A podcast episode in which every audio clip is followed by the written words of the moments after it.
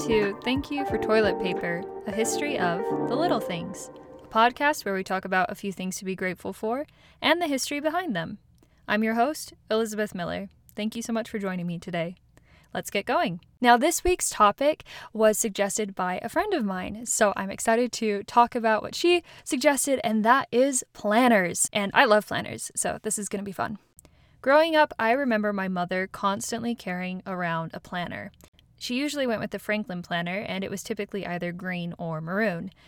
In it, she had her contacts, her grocery lists, her calendars, and appointments for the week. My mother was very good at getting loads of things done during the day. She was always on the go. I grew up keeping track of my own appointments in a calendar, mostly because I couldn't keep it in my head. But if I had it written down or added to my phone calendars with an alert, then I could peacefully let it leave my head, which was space that I needed for other essentials like movie quotes. I love calendars and planners because it does keep my head just a little bit less crowded. Diaries, personal planners, whatever you might call them, have traditionally had a few different sections. These include a calendar, an address book, blank sheets of paper, space to write notes or a journal. While there are a number of different iterations of this type of tool to help people organize their times, one of the precursors to this organizing tool was the almanac. The almanac was published once a year and typically contained information about crops and weather, tide dates, the best time for farmers to plant, uh, rising and setting times of sun, religious festivals, when there would be an eclipse, etc. Almanacs could be customized with specific events for different groups, like farmers, sailors, or astronomers. One of the earliest accounts of an almanac we have was made by Roger Bacon in 1267. This entry in Latin detailed different movements of the moon and other planets or stars. Some have suggested that the word almanac comes from the Greek word meaning calendar. However, this is an assumption, as the only reference that we have in ancient text is by Eusebius, who quotes Porphyry, who describes an Egyptian use of astrological charts from which the word could also have been derived, as the Egyptian word for the chart was almanachiaka. The word almanac could also have been derived from a Spanish Arabic term, although this is also debated. The earliest text that we consider to be a sort of almanac dates back to the middle of the second millennium BC, one of which was a Babylonian almanac that gave advice on good and bad days and what to do on those days. Another Egyptian almanac would give advice about three specific moments in each day that were good moments or bad moments, as well as what to do during those moments. Many of these pieces of advice were derived from observations of the heavens. A Greek almanac called a parapegma existed as a stone with holes in it for pegs that could be moved around into the proper day of the month. Parapegma was also the title of a book written by Democritus Ptolemy, in which could be found a list of dates for changes in the weather, when stars would appear, sunrises and sunsets, and that sort of thing. According to this book, the weather was tied to astronomy. Almanacs can be connected to ancient Babylonian tables of astronomy, used to predict lunar and planetary movement and phenomena. Almanacs can also be connected to tables called zij, used in medieval Islamic astronomy. Modern almanacs are more precise when it comes to planetary movements, whereas more ancient means of tracking the planets, like the Babylonian or Ptolemaic or the Zij tables, still required some computation. The earliest example of this type of modern almanac that didn't require the computation was created by Abu Ishaq Ibrahim al Zarqali in 1088. With almanacs, horoscopes, and predictions of the future were also included with the predictions of planetary and lunar movements. In 1150, Solomon Jarchus created the first quote unquote modern version of almanacs, and many others continued to create different versions of almanacs over the next few hundred years. In 1457, the first printed almanac was printed in Mainz, Germany, by Gutenberg. This was even before he printed the Bible. Later in the 17th century, almanacs were the most popular printed material in England, second only to the Bible. It got to the point where people also began to publish satirical versions of almanacs. One such example was printed in the 1500s and was penned by a writer who used the pseudonym Poor Richard of the Burnt Island. And this Poor Richard character created Poor Robin's Almanac.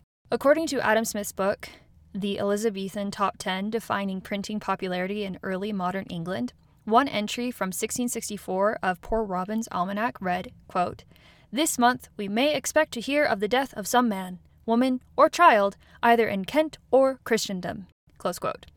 In the United States, the first almanac printed in the colonies was William Pierce's almanac called An Almanac Calculated for New England.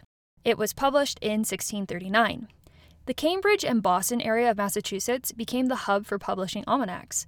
Later, in the latter half of the 18th century, Philadelphia took over as the main hub for almanac printing. Here, Benjamin Franklin printed his Poor Richard's Almanac from 1732 to 1758.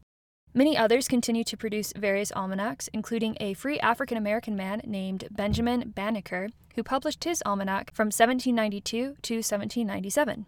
George Washington and others would use almanacs and insert their own blank pages for notes into the book, and then use this combination of almanac and kind of blank pages to record how he spent his time. He would record when he rode his horse, who came to call, and more. The almanacs of the colonists provided a ton of useful information, from when the sun would rise and set to the locations of nearby inns, weather predictions, local postage stamp rates, and more. Although this functioned more as a diary, it was a precursor to modern day planners. In 1773, in colonial America, Robert Aitken, who was an aspiring publisher at the time, claimed to have created the first American daily planner. His creation organized time by a week at a time, and his planner focused mostly on business transactions and left room for notes about purchases. His initial planner, however, did fail.